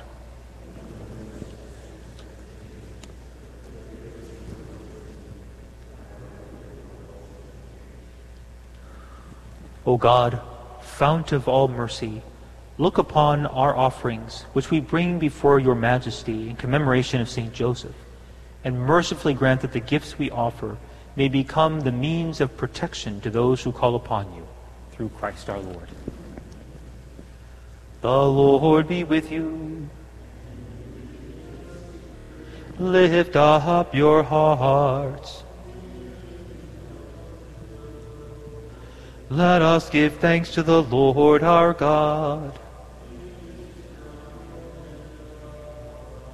It is truly right and just, our duty and our salvation, always and everywhere to give you thanks, Lord, Holy Father, Almighty and Eternal God, and on the commemoration of Saint Joseph, to give you fitting praise, to glorify you and bless you.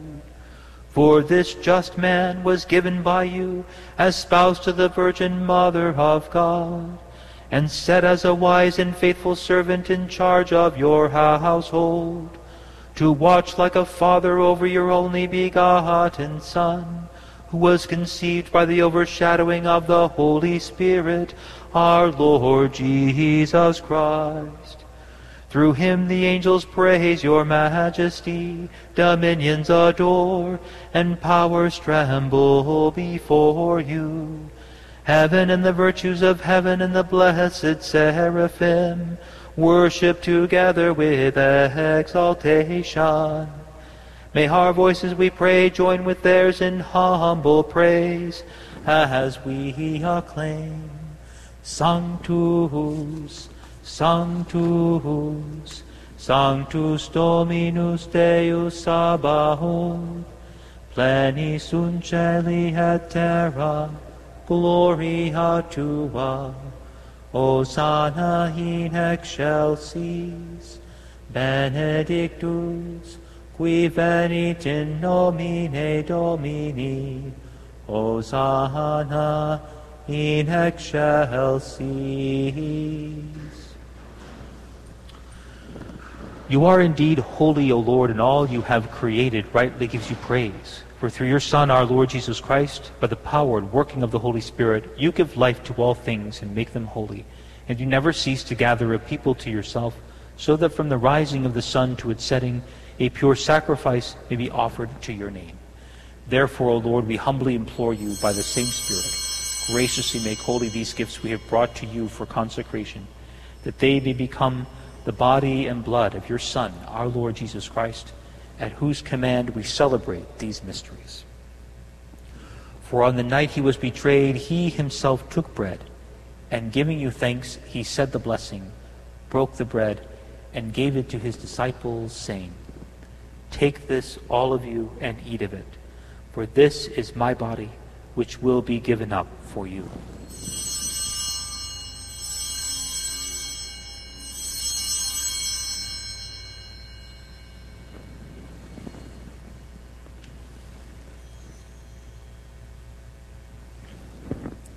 In a similar way, when supper was ended, he took the chalice, and giving you thanks, he said the blessing, and gave the chalice to his disciples, saying, Take this, all of you, and drink from it, for this is the chalice of my blood, the blood of the new and eternal covenant, which will be poured out for you and for many for the forgiveness of sins. Do this in memory of me.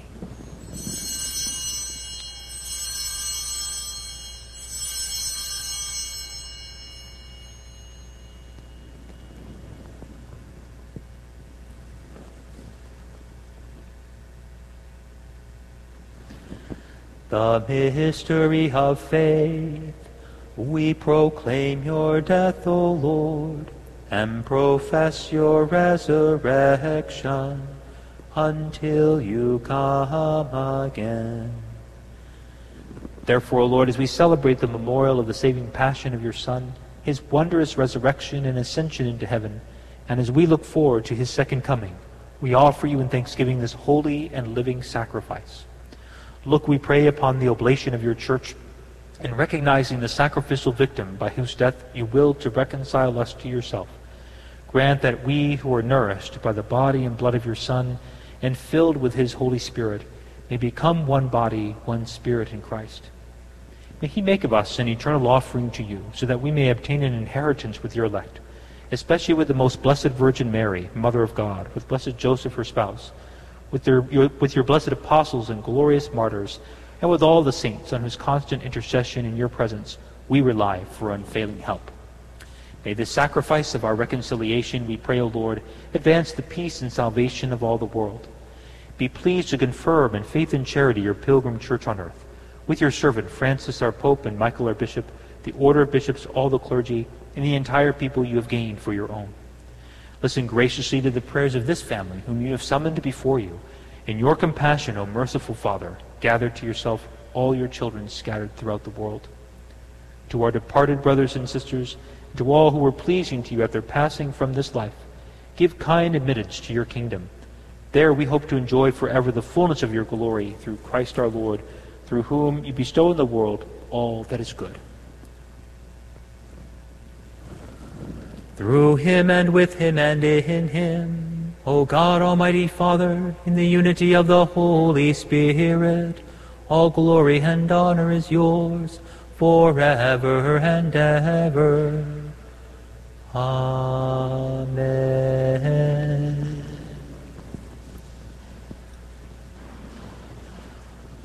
At the Savior's command, informed by divine teaching, we dare to say, Our Father, who art in heaven, hallowed be thy name. Thy kingdom come, thy will be done, on earth as it is in heaven. Give us this day our daily bread, and forgive us our trespasses, as we forgive those who trespass against us. And lead us not into temptation, but deliver us from evil. Deliver us, Lord, we pray, from every evil. Graciously grant peace in our days, that by the help of your mercy we may be always free from sin and safe from all distress, as we await the blessed hope and the coming of our Savior, Jesus Christ.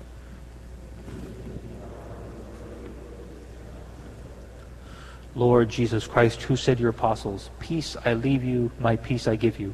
Look not on our sins, but on the faith of your church, and graciously grant her peace and unity in accordance with your will who live and reign forever and ever. The peace of the Lord be with you always. Let us offer each other a sign of peace.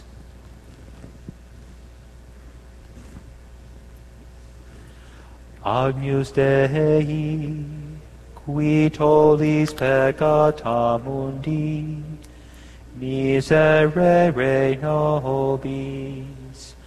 Agnus Dei, qui tollis peccata mundi, miserere nobis. Agnus Dei, qui tollis peccata mundi, dona nobis pacem.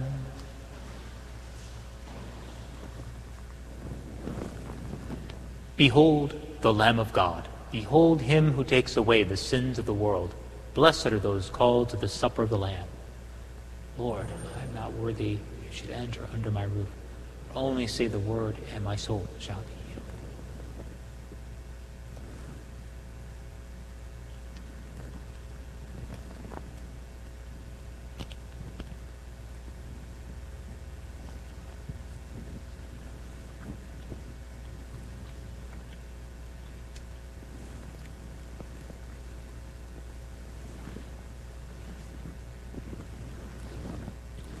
Whatever you do, in word or deed, do everything in the name of the Lord, giving thanks to God through him. Alleluia. For those who are unable to receive our Lord sacramentally in Holy Communion at this time, we invite you to pray the act of spiritual communion. My Jesus, I believe that you are present in the most holy sacrament. I love you above all things, and I desire to receive you into my soul. Since I cannot at this moment receive you sacramentally, come at least spiritually into my heart. I embrace you as if you were already there, and unite myself wholly to you. Never permit me to separate, be separated from you. Amen.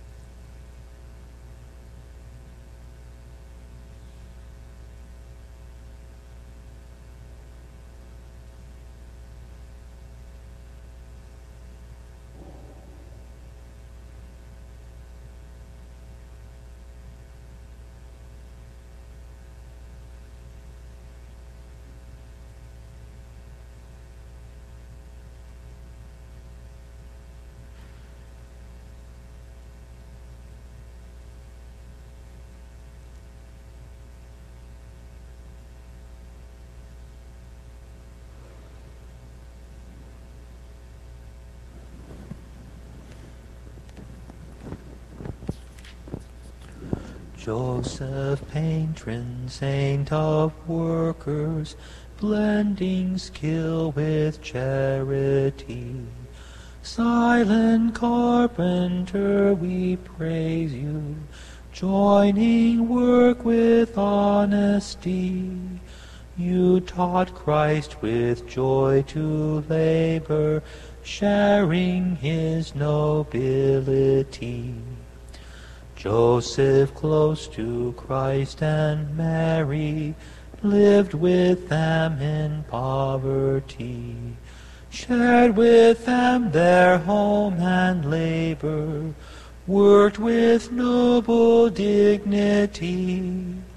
May we seek God's will as you did, leader of his family.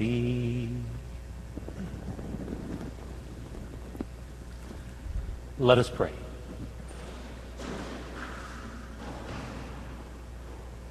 Having fed upon heavenly delights, we humbly ask you, O Lord, that by St. Joseph's example, cherishing in our hearts the signs of your love, we may ever enjoy the fruit of perpetual peace through Christ our Lord. The Lord be with you. May Almighty God bless you, the Father, and the Son, and the Holy Spirit. Go in peace, glorifying the Lord by your life. Thanks be to God. Regina Caeli, laetare, Alleluia, quia quem meruisti porta.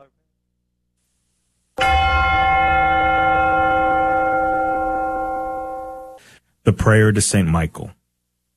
Saint Michael the Archangel, defend us in battle. Be our protection against the wickedness and snares of the devil. May God rebuke him, we humbly pray. And do thou, O Prince of the heavenly host, by the power of God, cast into hell Satan and all the evil spirits who prowl about the world, seeking the ruin of souls. Amen. Prayer of Deliverance. Almighty God and Father, we beg thee, through the intercession and help of the archangels Saint Michael, Raphael, and Gabriel, for the deliverance of our brothers and sisters who are enslaved by the evil one, from anxiety, sadness, and obsessions. We implore thee, deliver us, O Lord. From hatred, fornication, and envy. We implore thee, deliver us, O Lord. From thoughts of jealousy, rage, and death. We implore thee, deliver us, O Lord. From every thought of suicide and abortion. We implore thee, deliver us, O Lord. From every form of sinful sexuality. We implore thee, deliver us, O Lord. From every division in our family and every harmful friendship. We implore thee, deliver us, O Lord. From every sort of spell, malefice, witchcraft, and every form of the occult. We implore thee, deliver us, O Lord. Thou who said, Peace I leave with you, my peace I give unto you. Grant that through the intercession of the Virgin Mary, we may be liberated from every demonic influence and enjoy thy peace always. In the name of Christ our Lord. Amen. Celebrating the culture of life. This is the Guadalupe Radio Network. Radio for your soul.